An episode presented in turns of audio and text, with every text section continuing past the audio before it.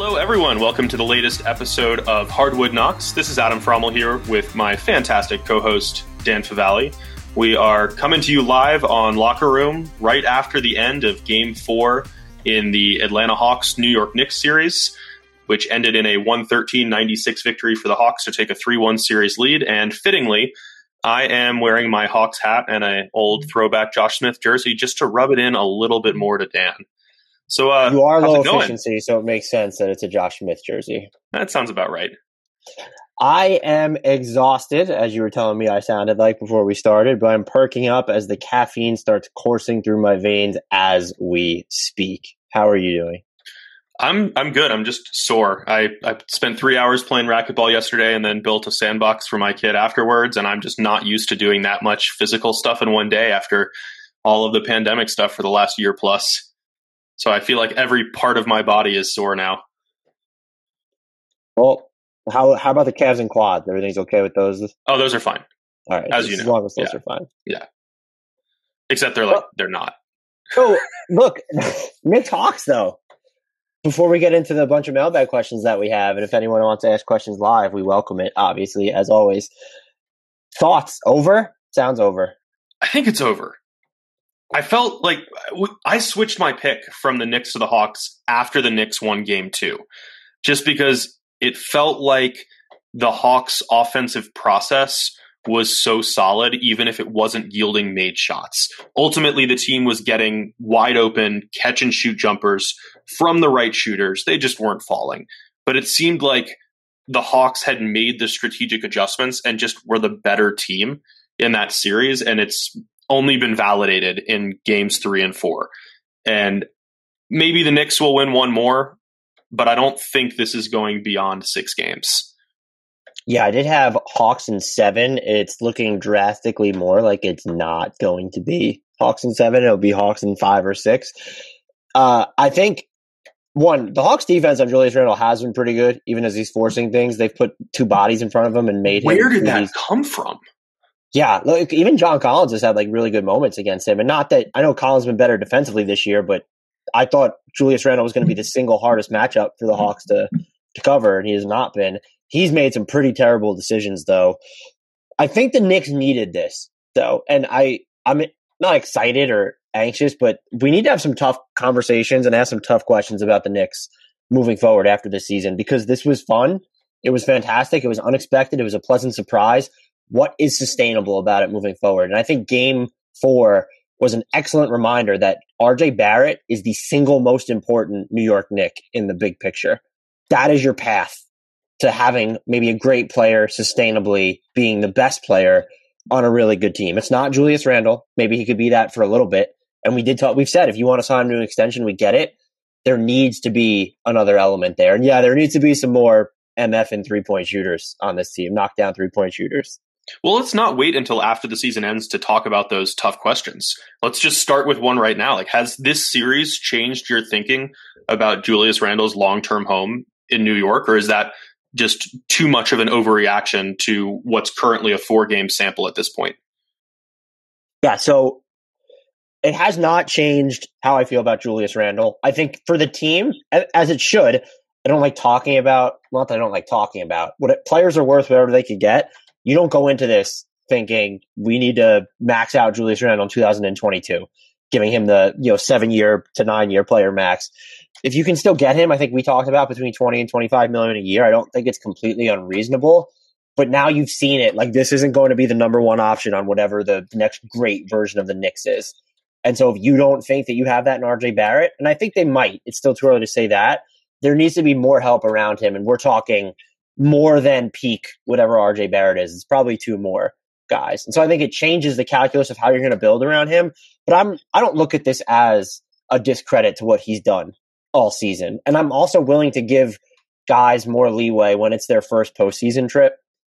I think that it deserves to have the learn. And he look, he is the focus of the defense. That's been pretty clear too with the Hawks.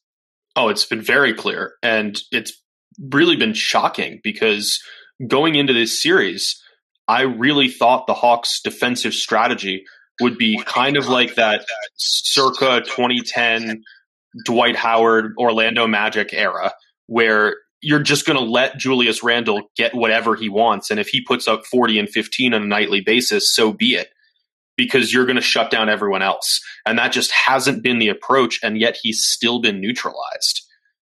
I, I, I just, I didn't see that strategy coming into this series because I didn't think the Hawks had the personnel to shut Randle down.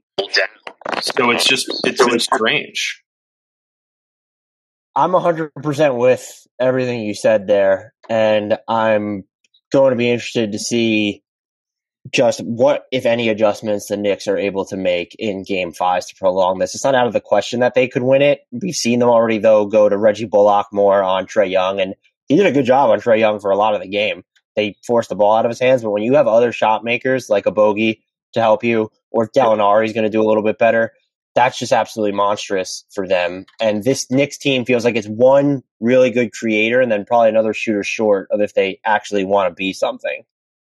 Yeah, I, I totally agree with you. I, I did also want to go where Noah Odage in the chat just went, which is the good thing about this series is that we've seen Toppin and Quickley be extremely solid given the circumstances. Toppin, for me, has been one of the, the few positive takeaways from the Knicks during this series so far. I was really high on him coming into the draft. I thought that he would be the first All Star from this class, which obviously has not panned out well during the regular season. But this is the version I was expecting to see that high energy, rim attacking nightmare matchup for a defense. And albeit in limited minutes, he's been really fun. And I'm hoping that this allows him to carve out a larger role than we we could have expected following the regular season. Um, it's pro- it probably has something to do with Tom Thibodeau and notoriously not liking to play rookies for big minutes.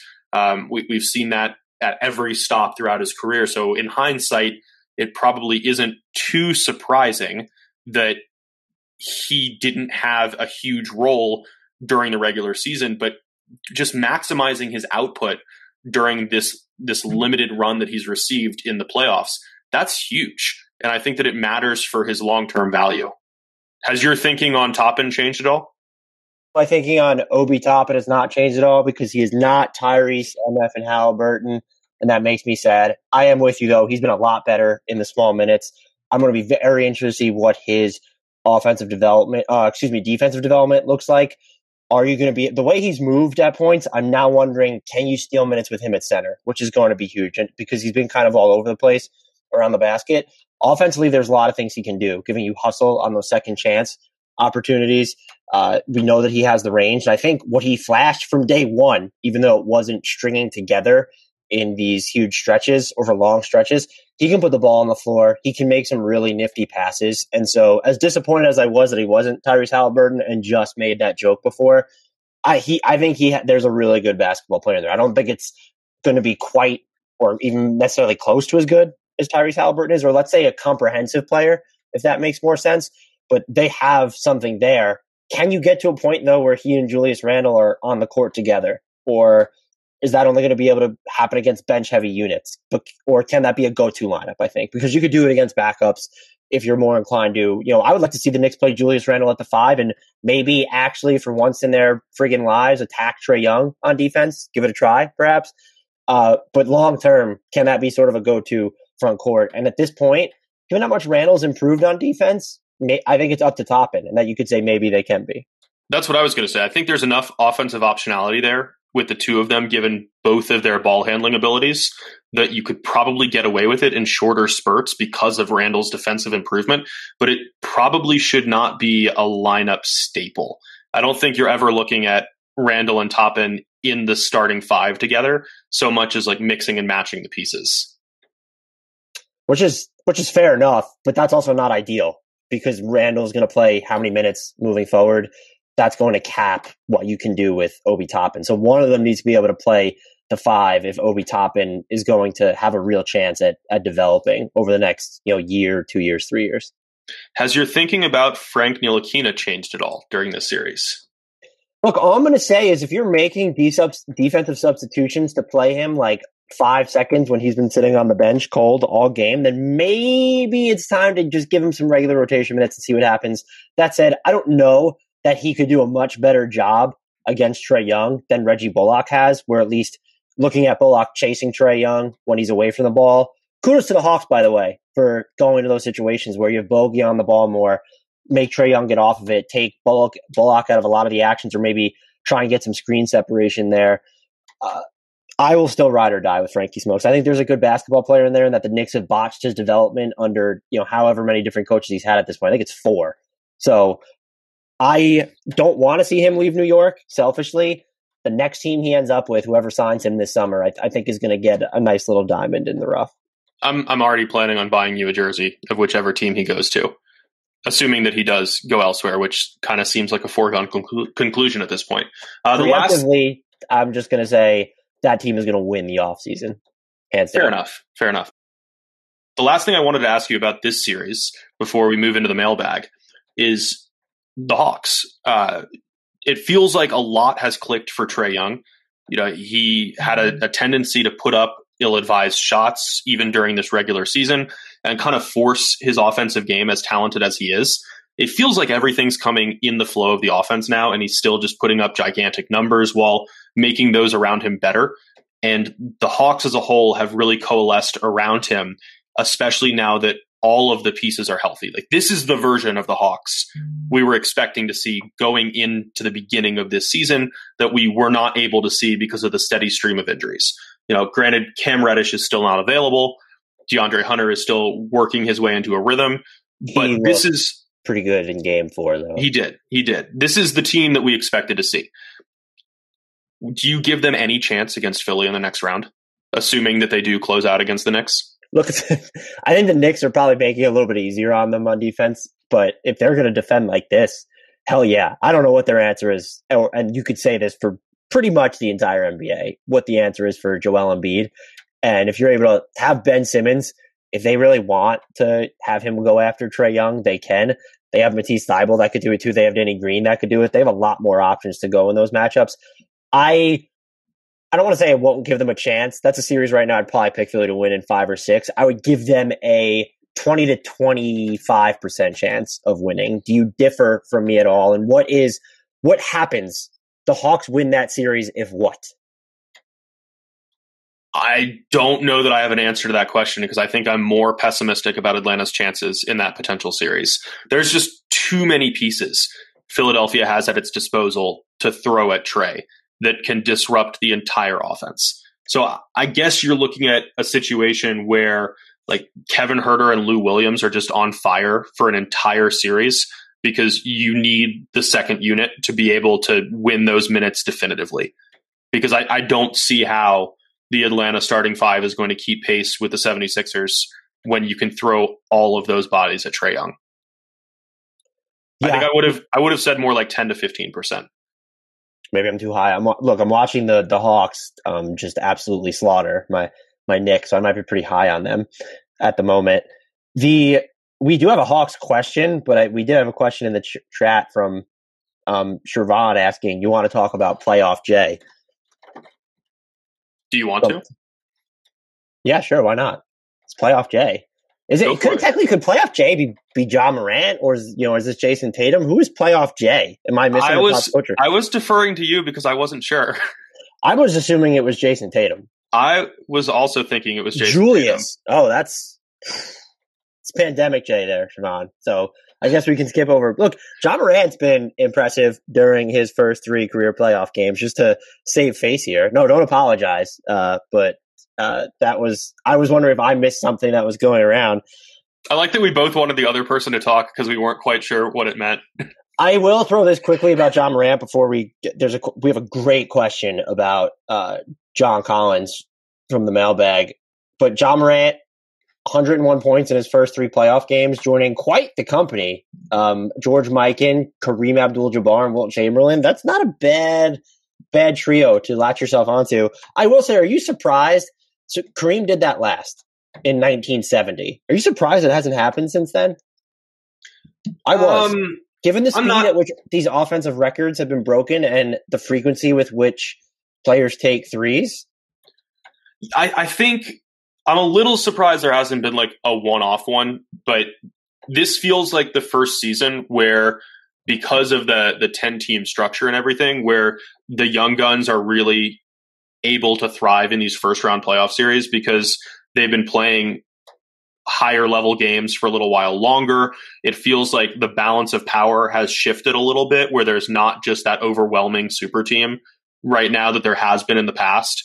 So like typically you're looking at a Ja Morant or a Jayson Tatum or a Trae Young who is being asked to play like the Warriors in the first round. And that's just not going to go well. So I think the, the, the circumstances have aligned to produce this where the game is faster than ever. Offensive offense is dominating more than it has in a long time. And there's also not that young guy versus established juggernaut series right now. But the thing is, Ja Morant is doing this against the best defense in the NBA. And, you know, that, that for right. that happen, like that's the I don't know, it's I'm I'm a little bit surprised that it's this is the first time it's happened in so long. I'm a little surprised. I'm actually probably mega surprised, and I have to be more surprised than you on this. We have a question about your boy, though, John Collins from Jacob Bourne, friend of the podcast. Who should John Collins? Who should want John Collins this summer? Slash, where should he want to go? Now, I want to, I want you to lead this. But I'm going to throw. I think this number is important because this is the number he is going to get, given how poor the free agent market is his max salary starts at $28.1 million next year. He is going to get that money. I will be, maybe there's a five year wink wink deal with the Hawks where he's taking a little less to get that fifth year and maybe they give him a player option as part of it. Otherwise, he's getting $28.1 million in 21 22. Do you disagree with that? No, I don't disagree. Yeah. I mean, I, I think you're looking at one of the teams that's going to have cap space because I get the sense that if he does leave, and I don't want to rule out the possibility that he does stay, especially if Atlanta is competitive against Philadelphia in the second round series. Again, assuming they're able to close out the Knicks. I think that he would want an opportunity to actually be a featured player because that's been the biggest concern in Atlanta is that there just haven't been enough touches to go around. He was more involved in the offense earlier in, in his still young career. So I wouldn't be surprised to see him like sign a big deal with like the Detroit Pistons or the San Antonio Spurs. The landing spot I really like for him though is Minnesota. It'd probably have to be done by a sign and trade, but I like the idea of just continuing to lead into an all out offensive explosion there. If we had video and everyone Yeah, you're making a disgusted face. You should probably screenshot it so that we could reuse as reaction face. that is a terrible fit for him. I know they defended better moving on, but you want to be a featured option, not, so put him alongside not, Anthony Edwards, Towns, and right. D'Angelo Russell. Right. That that doesn't quite align with that that first part of the thinking, but that's yeah. going to be a location where he's going to get to run and get to put up shots because there's so much offensive attention elsewhere. And it's going to be a competitive team on the rise. I agree that he might want a larger offensive role, and we didn't even see the full breadth of the Hawks this year because of all the injuries. Uh, DeAndre Hunter was a pretty big part of the offense when he was injured. He was probably their not their best, but definitely their most consistent player at that time. He was people don't remember this. We've been trolled, or I've been trolled by our listeners for mentioning this. He was leading the most improved player discussion when he was injured, or he was at least among the top three. And I know that was super early on. I think if he's going to leave, it needs to be a sign and trade. Because if I'm the Hawks, I'm not losing him for nothing. And if you go and sign a max offer sheet with whoever, okay, great, we're just going to match it and we'll figure it out from there. I'd be, and if you're going to keep him, I'd be, you know, then you're going to look at having to move Gallo or something because there's just, given how well Clint Capela has played, if you care about Onyeka Okongwu at all, uh, that's just those four guys long term. I don't think it sticks like that. And you do have to start worrying about playing Trae Young's extension eligible. DeAndre Hunter's going to be extension eligible the year after that. Cam Reddish as well. You still have Bogi on the books for three years. Clint Capela's going to need a new deal soon. So I'm not ruling out a return to Atlanta. That's probably the most likely scenario just because it is. It's restricted free agency. So he might sign an offer sheet. They're going to say, hey, you want Max? Go find Max. And they'll match it. If he wants to leave, it behooves him to work with the team and see if he can mm-hmm. broker a sign and trade. The places I like for him, San Antonio would be interesting. He doesn't feel like a Spurs player. I'd really like him there. I would love, and they'll never do this because they won't burn their cap space, but the Thunder would be fun as hell. Him and Shai Gilgeous Alexander is sort of their one two punch, but they're not going to want to pay. It seems a year $2. early for that. Yeah. I, Yeah, str- I struggle to find landing spots for him. I, I know people are going to mention and they can get to the cap space necessary Dallas, but unless the Hawks want Kristaps Porzingis as part of a, a sign and trade, uh, and they shouldn't, let's just make that clear. I don't, you know, I don't like the Kristaps John Collins fit. There's questions with, you know, Kristaps won't hurt your defense, but there are nights where he's not going to augment it. And you place him next to John Collins, who is not Maxi Kleber in the sense that you can say, hey, go defend Kawhi. That's going to complicate matters a little bit. But you're right. There's, you know, there's not teams when you're looking at cap space. Miami would be kind of interesting. Do you like him and Bam together up front? Yeah, I think it's a pairing that makes sense. I just don't really see it happening. I, if that's one place where if he were to sign an offer sheet, Atlanta would match for sure because you don't want to be playing against him more frequently. I have one more team as well. And I'll mention another team. The Knicks have, I think, the second most cap space behind the, depending on what they do with their own guys, obviously, behind the Thunder and maybe behind the Spurs at this point. Th- that just doesn't work. We're talking about No. like Toppin and Randle. Like the John Collins Randle thing is not going to be much better defensively. They could, if if they don't keep Kyle Lowry, Toronto's pretty Pascal, John Collins in the front court with little Chris Boucher. It's a three man rotation right there. Khem Birch probably comes back. I mean, sure. I just, I don't know. For some reason, I just don't love that one. Why? I need a reason. I can't really come up with it. I just, I, I think that you're too far away from having the five, uh, a legitimate five who can play big minutes there. Uh, you're fully committing to small ball, and I'm not sure that that's going to make as much sense if we're talking about a post Kyle Lowry, a post Kyle Lowry era. I guess it just feels like they could come up with a platoon center guarding because I think it's more of a problem defensively. Clearly, between Siakam, John Collins, Boucher. If you bring back Birch, you've had OG guard a ton of fives anyway. I feel like it would work pretty well. I've realized, having spent way too much time thinking about John Collins, that I very much enjoy watching him play and think that he is a legitimate high upside talent. And at the same time, I don't love his fit in that many places. He is one of those players. Yeah, that's a good point. It's it's a really strange conundrum because he is a three point shooting It's- big who has shown that he has like some defensive chops in the past. He's Like- a high energy player, but he doesn't make that sense. He doesn't make much sense in that many locations. It's like a healthy Kevin Love situation. We're still a really good basketball player. Different players. want to make that clear. Kevin Love's a much better passer, can create more of his own offense from the post.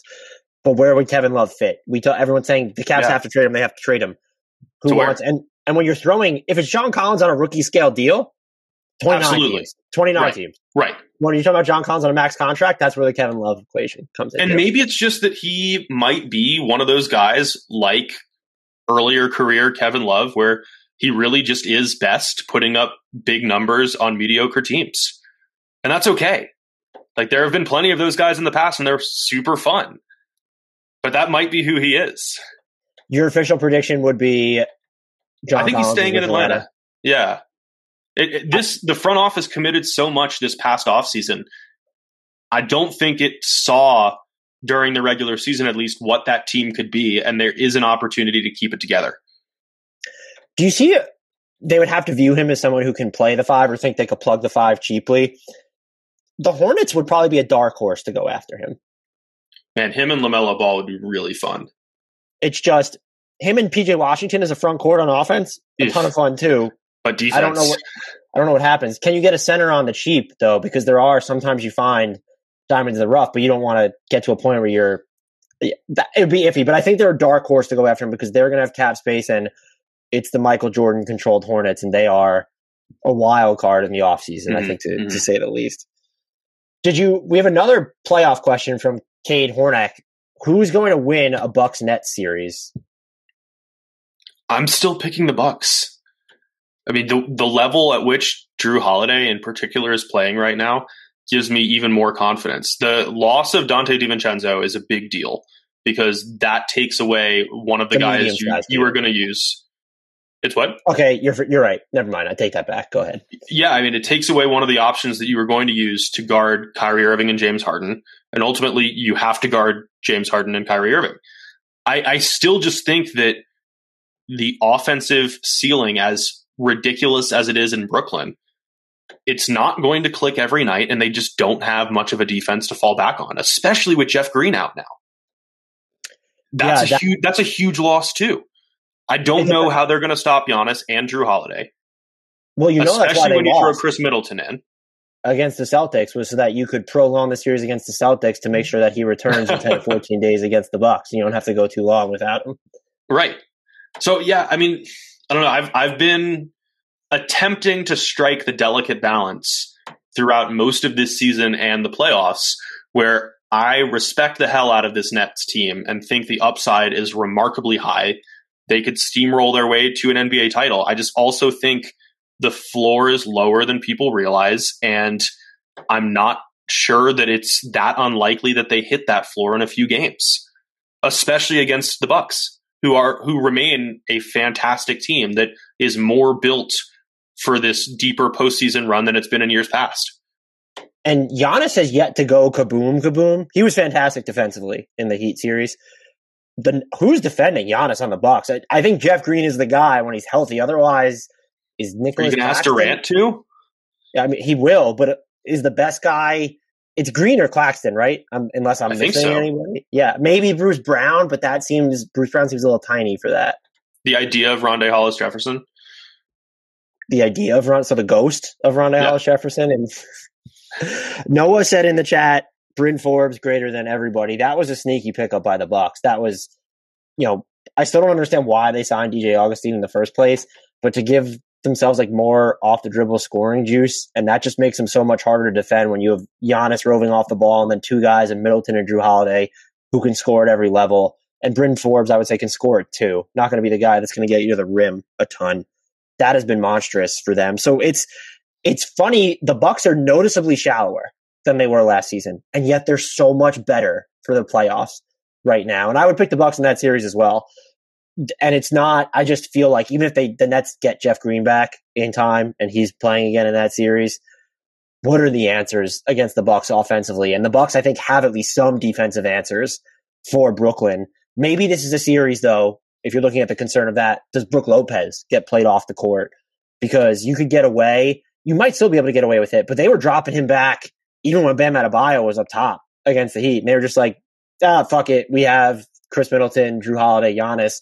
They could still take that route, but it's a little bit different when it's Jimmy Butler or Bam Adebayo himself uh, shooting from the perimeter or the other guys the way they were shooting, as opposed to a Durant or Harden or Kyrie or Joe Harris. Like that combination is is so lethal. So there's there's questions on the Buck side too, but I think there's a chance we a strong, I'd say a better than 50 50 chance right now. And maybe this looks stupid that we see Buck Sixers in the finals rather than Net Sixers. And I think the expectation was it'd probably be Sixers Nets just because Philly has just the easier path to the to the conference finals having to go through none of Brooklyn or Milwaukee.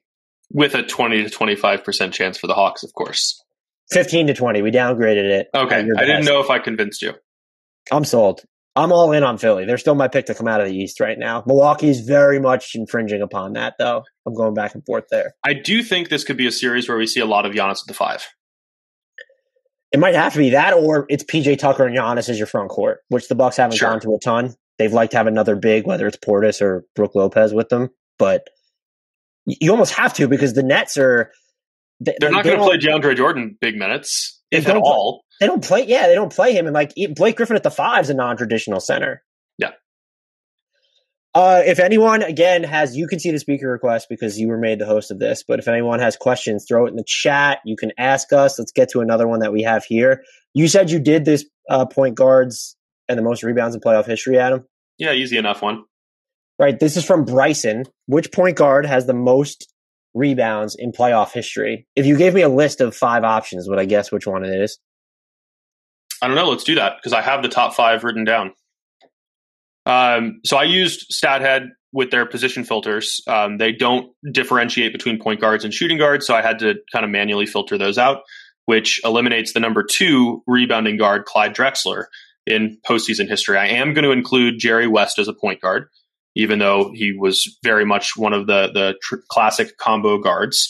So the top five, and I will give them to you in alphabetical order and see if you can put them in the correct order, are Dennis Johnson, Jason Kidd, Oh, this is bad already. Rajon Rondo, Jerry West, and Russell Westbrook. Is Russ one? Russ is four. 764 career rebounds in the playoffs. Who is going to be first then? It can't be. You factor in the longevity stuff. Yeah.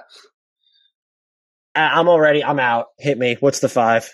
Uh, five is Rondo, 720. Four is Westbrook at 764. Dennis Johnson has 781. Jerry West has 826. And Jason Kidd has 1,058 postseason rebounds. I understand the longevity argument, but the Jason Kidd is actually legitimately surprising. I don't know that it was that surprising to me because he was always on good playoff teams. Like at no point in his, in his career was he stuck in the lottery or stuck on these teams that had consistent first round exits. And he was playing in the finals early in his career. He was playing on the one good Knicks team before this one of the last 40 years later in his career. Like he he has made a number of deep playoff runs. The, the Mavericks teams, you know, time and again. So I wasn't that surprised. I think I probably would have picked had I done it off the top of my head Rondo. Yeah, I, I just thought he hasn't seen enough playoff games because the Celtics were really good at the like beginning ish of his career. Mm-hmm. That's an interesting list. I don't. I, Dennis Johnson is the most surprising name on that list to me. Until you remember that the Celtics were either in the Eastern Conference Finals or the NBA Finals basically every year of his career in the 80s, and he played on good Sonics teams. All right, whatever. You're just going to rebuke everything I say. Um, everything, every everyone's name on that list is eminently believable. There you go. This question comes from Maya Rothbaum. We should have asked it already because we just talked Bucks Nets. But who's the biggest X factor in the upcoming Nets Bucks series? Man, people just writing off the Celtics before they even play their their game four. I don't want to date this podcast, but you can't even respond to this. I would love to see a world in which that series ends up being tied two two. It'll be absolute pandemonium on social media. But yes, the biggest X factor in that series.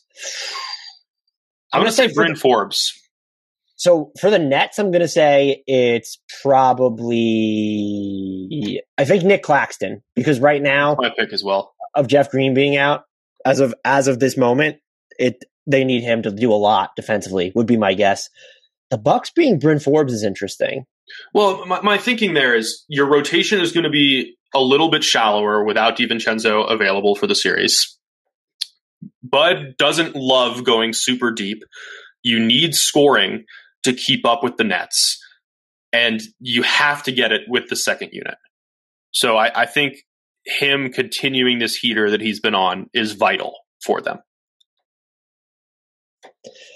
Yeah, their their rotation's also so thin at this point. Unless you want to say it's Bobby Portis, are you going to pick one? I, I actually think that was my second pick for what it's worth.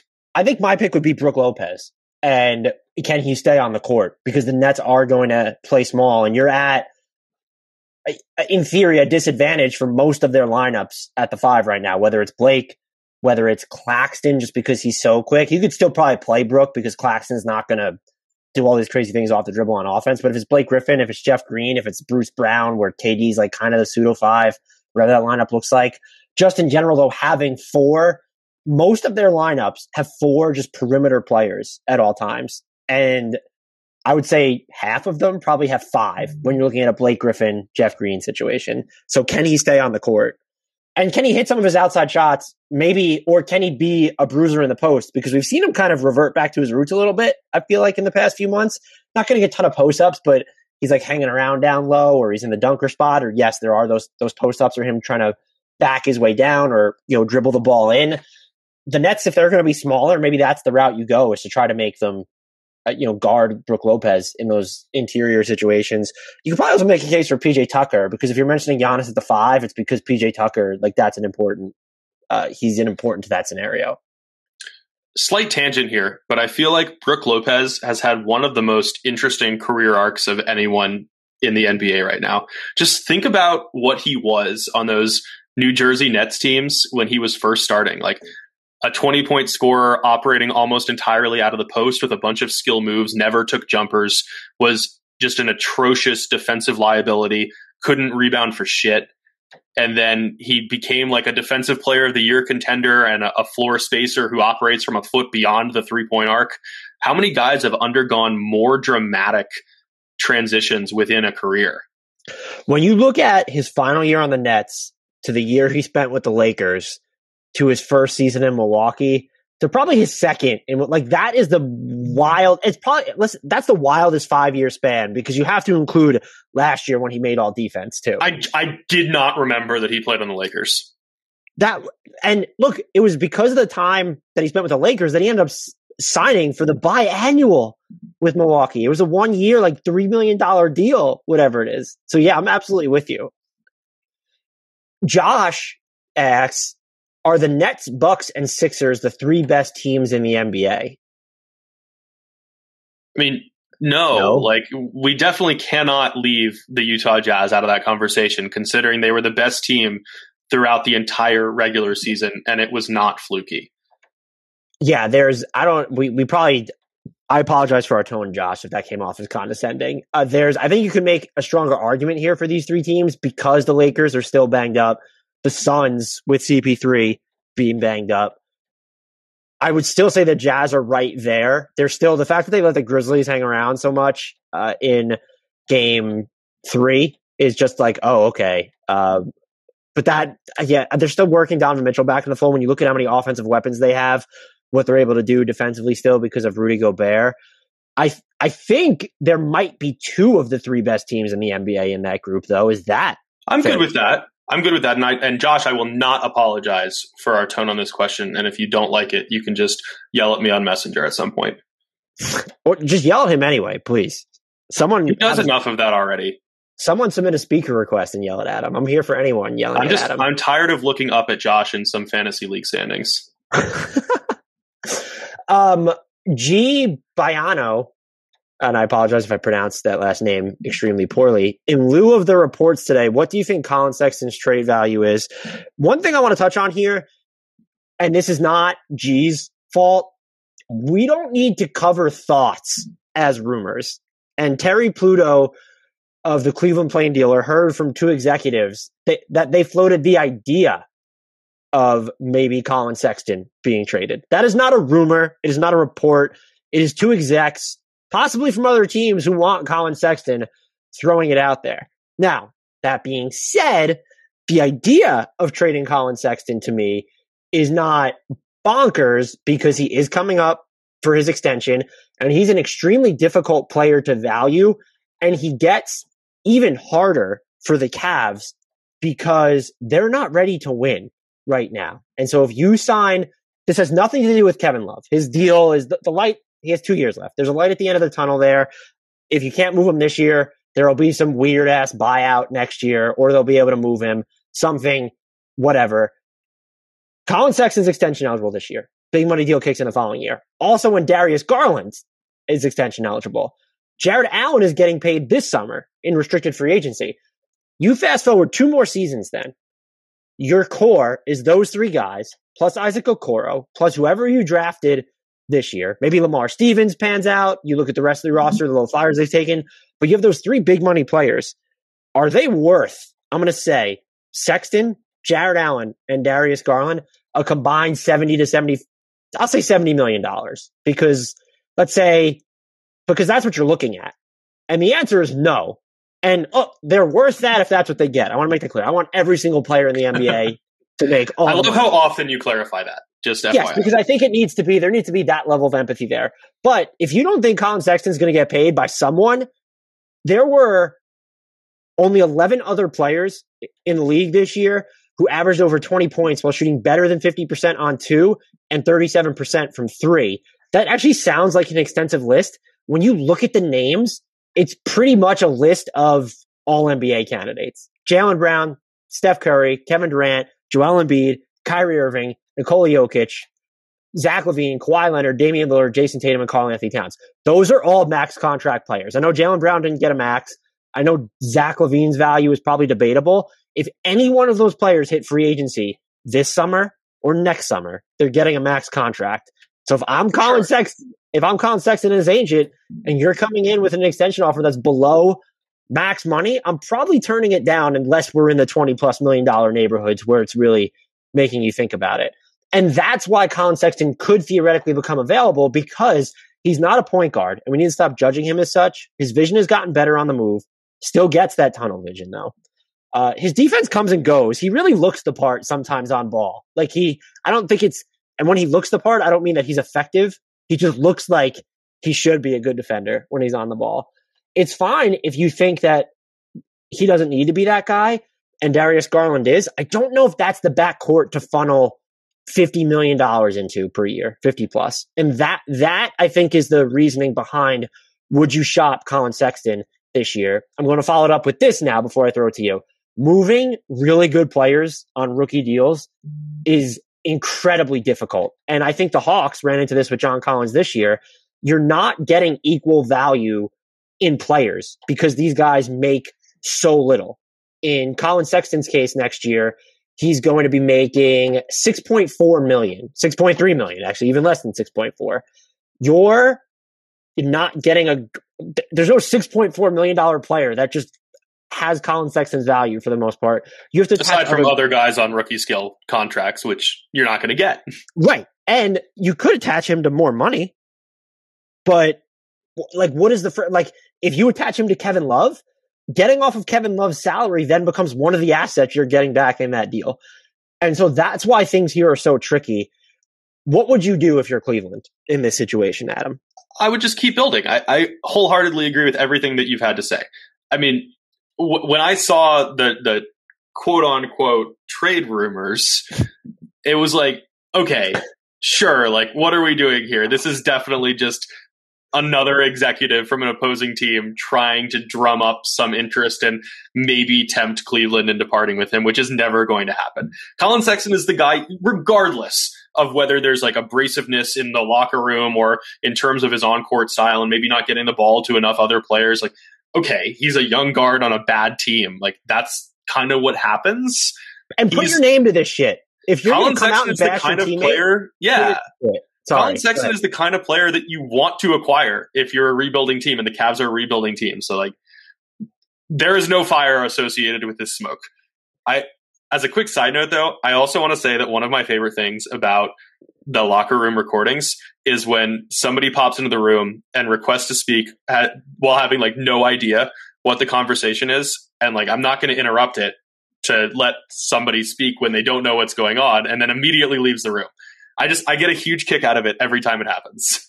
Shout out are you talking about we had a couple of them. Yeah we had a couple uh. of them while you were talking about collin sexton. And we appreciate everyone who is in the room and listening and we do try to get to questions that are dropped in the chat or if you've been here listening and want to speak like please feel free. And it's just it's, it's funny to me when there's a speaker request like as somebody populates the room we had two speaker requests as soon as I created it. I was like, I we haven't even like started yet. What is you don't you don't even know what's happening. It does say ask us anything though, so there doesn't need to be a topic per se. Right. The on the Collin Sexton really quickly though, I understand what you're saying. I would I would keep him too. But what are you you know if you're in extension talks what are you giving him? Hmm. I, I, mean, I think you're still looking at something close to a max deal. Like, let's I not you forget. sign him if it's twenty. If if Absolutely. it's twenty, otherwise you wait.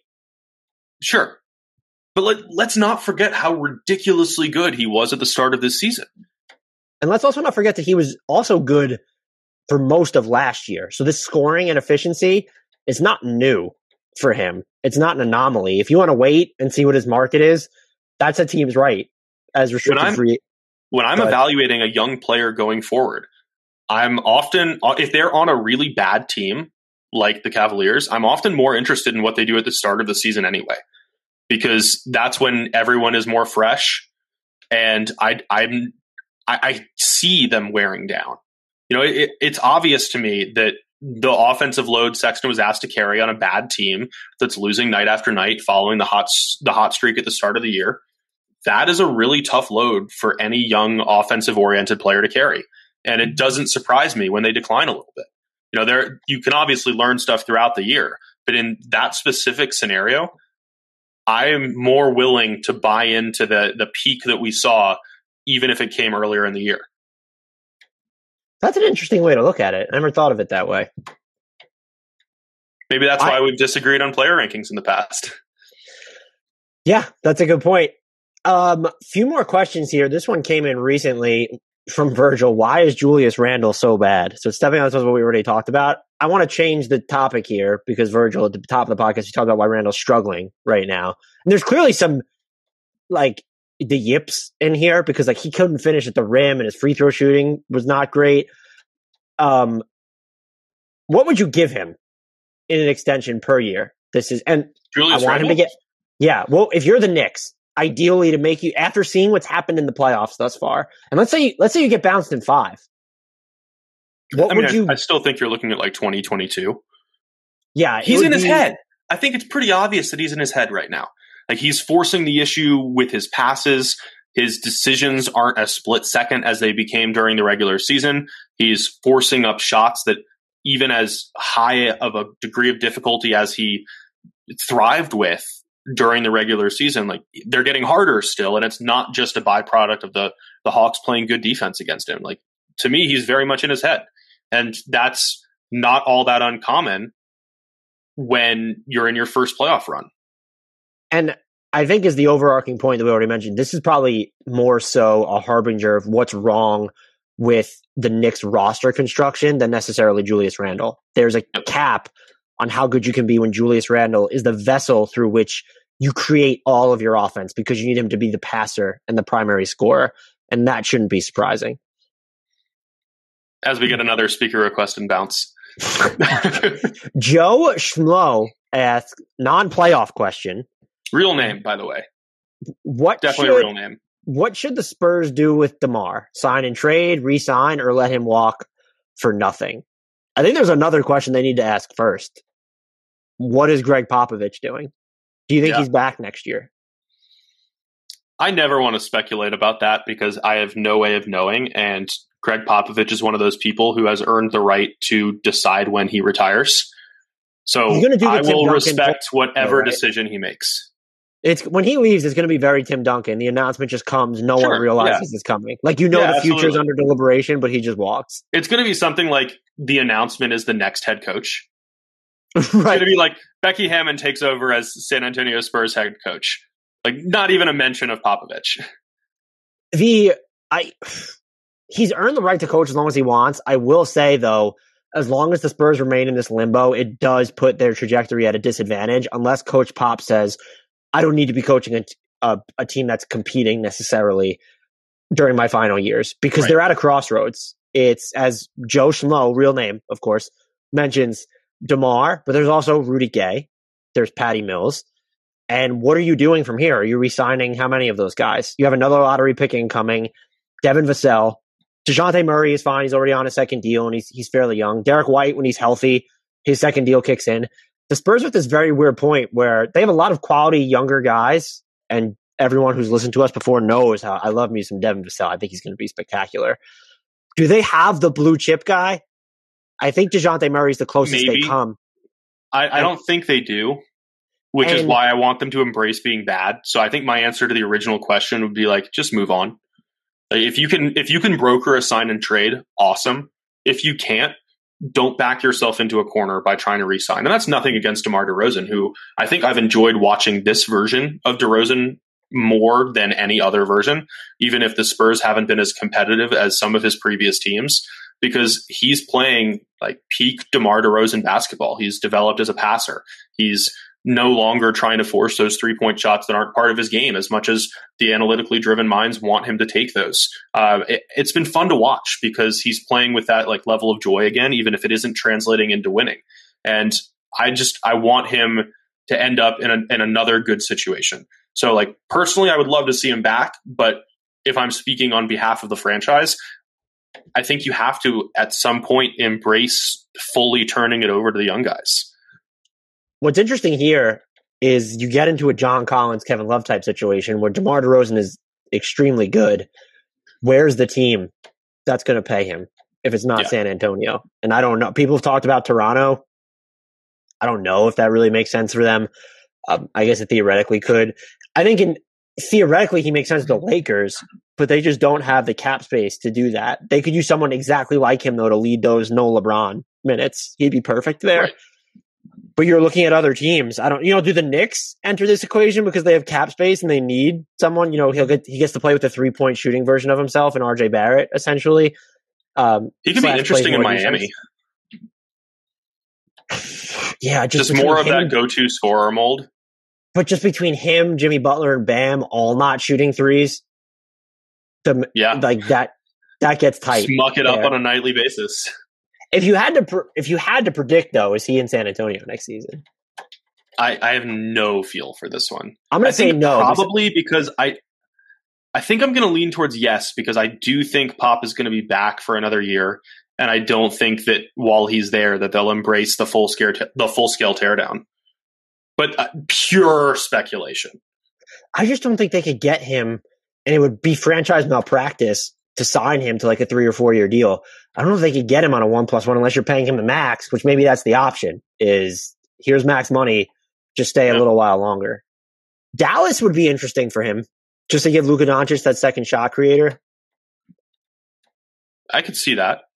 You look disgusted. Actually, I know you say you could. No, I was just thinking. I was just thinking about it because I didn't like the initial. The, my initial thought was that I don't really love the fit, probably for the shooting reasons again, because I think you ultimately want to surround Luka with shooters at every position because so much of his game is based on those drives. So I my initial reaction was was negative, but I think it can still work. Rudy Gay and Patty Mills are either of those two back in San Antonio? No, definitely not. I'll be interested to see where Patty Mills goes. One of those guys who he's, he's going to fit anywhere. Rudy Gay fits anywhere too at this stage of his career. Well, yeah, anyone wants a bad basketball player. uh, Carson asked if you put Lillard on the Pacers, would they be title contenders? Someone followed up in the mentions. Does CJ go with him? And who do the Blazers get in return? Carson clarified by saying, not a trade hypothetical, just literally add Dame to the Blazers, uh, to the Pacers' current roster my reasoning is I think the, the Pacers are, a group of group of role players without a true star. And I think Dame is star is a star without solid role players. I disagree with the latter point a great deal. I think that Robert Covington, Jusuf Nurkic is probably a little bit better than a role player. Uh, even Melo, solid role player right now. What my issue with this exercise is if you put Damian Lillard on the Pacers, who are deep at every position at full strength of good NBA players, yes, they're a contender. Absolutely. Now, if, but how is this happening put, exactly? Right. So there need to be a trade of some sort. And so, right, so the Blazers are well, not if the Blazers buy out Lillard. no. Look at if let's take let's say it costs I don't even know what it would cost because Sabonis and Turner don't make sense for the Blazers. And we can't let's take say, away any key pieces or else it invalidates the question. Well, no, let's take away key pieces. Let's take away let's say it was an 80 team, an 80 team trade, whatever, however many teams it takes to do this, you have to remove two of Turner. Let's remove their two best players and put Damian Lillard on the Pacers. So Sabonis and Brogdon. I think Turner's still better than Brogdon. Did you have yeah. an edible before this podcast? I did not. All right. Well, all right, so you want to take away Sabonis and Turner? They have no center at this point. But can we take away Sabonis and someone else then? Sabonis and that wasn't what you originally asked. I, the parameters of this question are changing too fast for me to comprehend. All right, so if you take Sabonis and Turner off this team and put Dame, are they a contender? Is Dame playing the five? Apparently, because you just ripped the Blazers of all their bigs. No, let's let's take away Sabonis and Brogdon, just because that makes more sense from a roster construction standpoint. I don't think either of those guys would be headed to Portland in this Dame trade. By the way, I'm just no. I'm I'm using it as you can't just put Dame we on the Pacers. That's just not. We refuse to do that. yeah, I refused. All right, so are what they, are we what are we looking at there then? So we're looking at LeVert, Warren. We're, well, we're looking at at point guard. We have Damon McConnell and Aaron Holiday. We have LeVert, Jeremy Lamb, T.J. Warren, Justin Holiday, Sabonis, McDermott, and or no, we took away Sabonis. So McDermott and Miles Turner. I don't think that's a contender. Is, it, it better than is the it Blazers? an upgrade from Port? I don't think it's an upgrade from from the Blazers Because th- I think the thing is, their second best player could be one of three players. I think you default to Turner, but it could be Levert. It could be a healthy Warren. We'll see what he looks like after injury. I don't know that either of those guys are even close to on the same level as CJ McCollum, who is dude is a bucket, smooth as butter in a bucket. So, yes, if you put Damian Lillard on the current version, if it was Damian Lillard for Aaron Holiday, the Pacers are maybe one of the three best teams in the Eastern Conference, if not better than that. All right, I if have a follow up start- question for you. Okay. If you put Luka Doncic on the Los Angeles Lakers, just without a trade, would they be contenders? I feel like you're I feel like you're being too mean about the nature of the question. I, I have your back here, Carson. I'm all for putting Dame on the Pacers. I'm I'm just Aaron having Holiday. fun, Carson. Um, oh, we have a we have a speaker request from Noah, and we are we're going to finally. Noah after all these yeah, a long time lurker, first time speaker here. How's it going, Noah? Uh, it's going good, guys. How are you guys? We're doing well. I, I am I doing mean, better I'm, than Dan. I'm I in shambles. Actually, Oh, I'm in I'm in shambles as well. Don't worry. It's it's been a emotional. Is my afternoon. honorary Knicks fandom being revoked here? Is that the purpose of this speaker request? your humanity card is being revoked because you're enjoying this too much. um, but I mean, since you guys were talking about Dame and the Blazers, I had a question earlier. But do you guys think that um, Portland, Denver getting Portland in the first round, do you think that was the worst possible matchup for them, especially given all those injuries, especially at the point guard spot with Murray and Morris not being available? Um, among the teams they could have played, I think so. Like obviously, like the Suns or the Jazz would have been a worse matchup just by virtue of them being so good. But that was not a favorable matchup, especially given how scorching hot Portland was heading into the playoffs. Yeah, and I would have rather played the head case Clippers if I was Denver. Would have worked out better for them. in in all honesty, it feels like um, we're seeing first off Jusuf Nurkic is playing well, very well, and like Norman Powell, last night's performance, he was extremely efficient. Damian Lillard doesn't even have to be the best player on the floor. I don't even think Damian Lillard had 15 points last night for the um, Blazers to win. But do you guys see the Nuggets getting past the first round, even if? Things stay like maybe everything normalizes and Nikola Jokic starts passing the ball more. But do you guys see um, Denver pulling this through? Denver and seven, baby. Sticking by my pick. You're sticking with it. I'm I'm gonna flip. I'm gonna I'm gonna go with Portland here because if I've had my honorary Knicks fandom card revoked, I might as well take away the honorary Denver one as well. If you told me that uh that Dame was going to score 10 points on one of 10 shooting and the Blazers were going to win by 20 points, I don't know that I would ever have believed that. And this this Portland team with Powell playing so well and Nurkic filling his role and wanting to prove Kendrick Perkins wrong about his defense, like this is a really good team. And Denver has I think it's it's similar to like what we saw from the Golden State Warriors in the play-in game where so much energy was expended to maintain this level coming into the playoffs that with the shallow nature of the rotation because of all the injuries, it's just really hard to maintain that level now. Yeah, I agree. Especially because I feel like Michael Porter Jr. isn't really playing. I mean, he's been playing really well throughout the entire season, but like this is the big stage now, and it's certainly not the bubble. And we've seen every every young player has gotten their bubble superpowers revoked in the playoffs. Shout out Tyler Herro. Yes, especially Tyler Herro. So I don't know. I feel like I, I picked Portland to win this series, but I did not expect their offense to be firing at all, all on all, not even all cylinders, because um, obviously Damian Lillard hasn't been as efficient, but CJ McCollum's been good. The bench has been way better than expected, but yeah, I I continue to pick Portland in like six games. I think. Ooh, six. think- so they're just gonna win three in a row because they already Yeah, won think- game four. I think so. I, I knew they already stole the game in Denver, and I don't. I'm surprised that they lost at home, but they are really good at home. And I don't know if Denver can like make the correct adjustments. Especially if Facundo Campazzo is your second best player right now in the series. That's You're not wrong. Really, that's not really the best thing, you know. I think as a Knicks fan, you should be rooting for the Blazers to lose so that Damian Lillard wants out.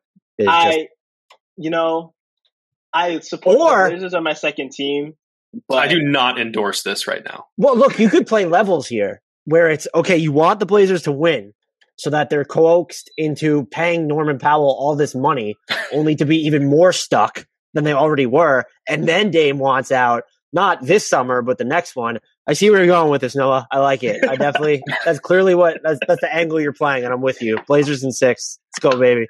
yes. Co-hosting with Dan is exhausting sometimes. Thank you for speaking, Noah. that was great. If anyone else, we have one question left as our actual mailbag. I think maybe two. I have to scroll through this. But if anyone else wants to speak, you now would be the time to do it. Adam is monitoring those like a hawk. This one is not Joe times Mo S. What was that? I see what you did there. Yeah. Um, not Joe times Mo S. If Jordan is better than oh, I didn't realize this was a troll question. If Jordan is better than LeBron because of the rings, then is Robert Horry the goat? No, Bill Russell is. So should we move on? that was a great answer. I do the, endorse that answer. I do have a question, and this there's a. I, I think this is going to become pretty relevant. Let's talk about as if it's happening. What in the actual hell are the Lakers going to do if Anthony Davis is just a no go moving forward? He left the first uh, he didn't start the second half of Lakers Suns, and the Lakers are currently getting blown out as we record this. And I say blown out because it's double digits, and that just feels like a when you don't have Anthony Davis, that feels a little insurmountable. Can the that Lakers age very poorly by the time right. this is public tomorrow? Look, as as the official national media member driving the the Suns and seven bandwagon, I'm going to just assume they win this game. They're up by 13 now. It's over. It's done. Can the Lakers beat the Suns two times in three tries if Anthony Davis is is a no go? No. I mean, your your original question was what happens to the Lakers if Anthony Davis is a no go? And the answer is very simple. They lose. Come on. You don't think LeBron could win two of three? No.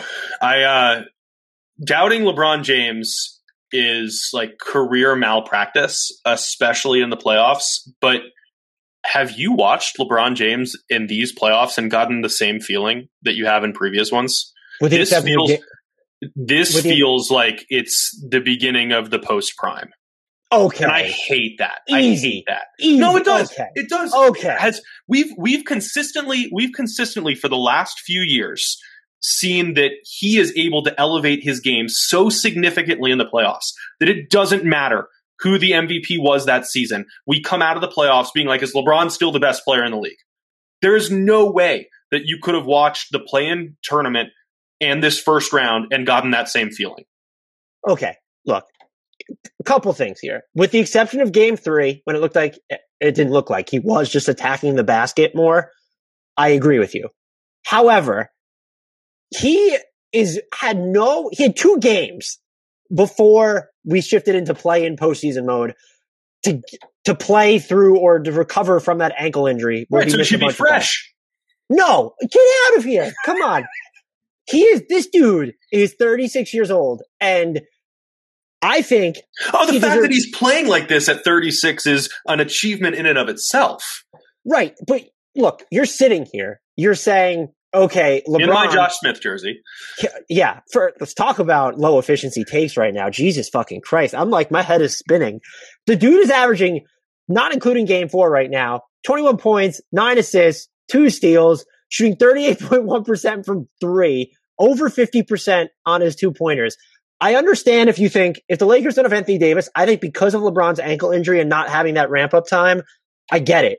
I said post prime LeBron James, not post prime NBA player. You just all of a sudden said that LeBron is on the decline. Yeah, I'm not letting yeah, you get no away shit. with that. Yeah, it might eventually come, but you're going to use three games, three, as evidence of this. When we've previously used those small samples where he elevates his performance and wills his team to victories in the playoffs, yeah, I'm going to. Three games. Three, what is the evidence that he is on the permanent, sustainable, irreversible decline? Taco J has said we have a debate and Celtics in seven. if look, if if Celtics beat the Nets in seven games, uh, I might die from shock. So, look, I mean, I, agree Noah, with what Noah, Noah is saying too. That Jae Crowder isn't even playing that well defensively. I'm not sure Mikal Bridges has been playing that well defensively, and we just haven't seen that takeover LeBron that we've seen in previous postseasons. Again, like he's playing at an all NBA level. He's a phenomenal player still, but I don't think that you can watch like what happened during the regular season, the increasing deference to Anthony Davis, the increasing reliance on the supporting cast, and now this, and not think that he's headed down, even if it's a marginal decline. But like, this is the first time in forever where I've watched LeBron and not felt like the conversation coming out of the playoffs, regardless of how far they go, is going to be that he's the best player in the league. If they win this title, the conversation is going to be if Anthony Davis is the best player in the league. No. Oh man. Okay. How many games? How many games has LeBron played since he suffered his ankle injury in total? How many games? Uh, this would be his fifth game or his seventh game, right? Including the the brief return. And I do agree with what Taco J just said in the chat, which is that he's playing well on a bad ankle. It's hard to elevate your game with an injury that affects your athleticism. No doubt. No yeah, doubt. so his career's over. I feel like you're you're no, trying to warp my argument here. No, I'm not trying to. But you're also saying like he's had a co-star who's not a co-star, and I think Noah brings up a, a great For point sure. about his supporting cast. I think that was Noah. Yeah, or no? Yeah, and this is this isn't the oh, his, his supporting cast stands that he isn't the best of his career. I agree with that. You need I want you need two stars at least in this league to win a championship. So I'm not if he can't lead this Lakers team as the seven seed to a championship while AD isn't playing consistently up to his ability because we saw him in the second half of was that game two where he was pretty dominant. That's that's evidence of nothing. You want to, you need to find but I'm not longer term evidence that this I'm not talking about the results. I'm talking about watching him play. Like, do you get that feeling of inevitability right now? No, after seven games, you just said doubting LeBron is career malpractice, and you're going to say seven games is enough to show you that yeah, I don't have you know a career this, anymore. fair enough, but and look, first of all, two of those games towards the end of the regular season, he was just monstrous in sub thirty minutes. So I totally completely, wholly reject the notion. Okay, that okay. Let me reframe this. So, for those who are listening and aren't familiar, at NBA Math, we always do the Crystal Basketball rankings, both going into a season that's more predictive and then coming out of a season that's more retroactive. So, Dan, when you fill out your Crystal Basketball ballot for the 2021 2022 season, where is LeBron going to fall? I mean, he's going to fall in the top five. You're you're displacing LeBron from the top five. No, is what you're telling me. Then what's the no. problem? That's not post. That's not are you, post prime. Are you LeBron. going? Are you going to consider putting him at number one? I might. Have the playoffs finished yet? I'm also not going to read too much into a seven game sample size when this dude has been superhuman for the past almost two decades. All right. We'll see, we'll, we'll see as, as it continues to progress. But we have to get out of here. So this is how I would like you to frame it. I'm going to try and not be as angry right now. but if you want to tell me that you think age is finally going to catch up with LeBron, that is perfectly fine. I will accept it. You are basing it off of no evidence whatsoever that LeBron has given you. Is uh, that would be my stance here. If you're using seven games to say that this doesn't feel this feels like the end of LeBron's prime or whatever. I res- I don't want to use the word respect because I do actually respect you as, as much as I want to strangle you right now. I would accept the other argument more than the one that you seem to be making right now. And everyone who's listening, I hopefully can catch the tone of how hyperbolic I'm being about Adam saying that LeBron is dog shit. I just don't. If this was another player, maybe and I understand he's age 36. That needs to be the argument. Oh, that's going to be age 37 next season. This feels like it's going to be the uh, end. It's not, oh, look at LeBron in this three game series. What was that? It's, it's the unspoken part of the argument where we do know his age and the mileage he's racked up throughout his career. And this is the most significant missed time he's had due to an injury. And he's coming out of it and in the past, no matter what the injury has been, he's come out of it and immediately returned to that ridiculously high level. If there was a game where his cohorts were missing time or ineffective, he has been able to step up and become more impactful. And we're just not seeing that. And that to me is the first indication that we've really had that the decline is coming. I just don't if this were happening while Anthony Davis was Anthony Davis, and I'm not even talking about him being ruled out for the game with a left groin strain. Thanks for sending the Rachel Nichols tweet in here, Taco J. This is just the, the heights he was playing at this season when Anthony Davis still wasn't Anthony Davis. I just can't, I won't even. They still weren't as high as the previous season's heights, though. And I, I really hope that I'm wrong. Like LeBron is one of my all-time favorite players. I hope that he has nothing but success in the coming years. he I, I just so 26 8 and 8 playing all defense level maybe defense close to it It's also not tougher, to, but it's but it's tougher to cite those per game numbers in today's NBA, where everybody is putting up gigantic numbers because we're seeing faster paces and better offenses. Like 26, 8, and 8 this year is not the same as 26, 8, and 8 three years ago. even if he's doing it in under 35 minutes a game. A valid argument. i'm so triggered right now. Is that the phrase that the kids are using? We have to get out of here. I'm i'm i'm i'm all i'm hot and bothered right now. Thank you for everyone who stuck with us and joined us and contributed to this conversation. It was super fun. Once we get off the air i'm going to cuss adam out for at least five to seven minutes straight. Uh, we are Hardwood Knocks. If you have not listened to us before, we are here every Sunday, 4 p.m. Normally do AMAs. We'll cover some of the hottest topics too, like we did at the top of this with the playoffs. Follow us on Twitter at Hardwood Knocks, spelled exactly as it sounds. Until next time, we leave you with a shout out to the one, the only, Kyle Kuzma's backup, third ballot Hall of Famer, maybe, LeBron James.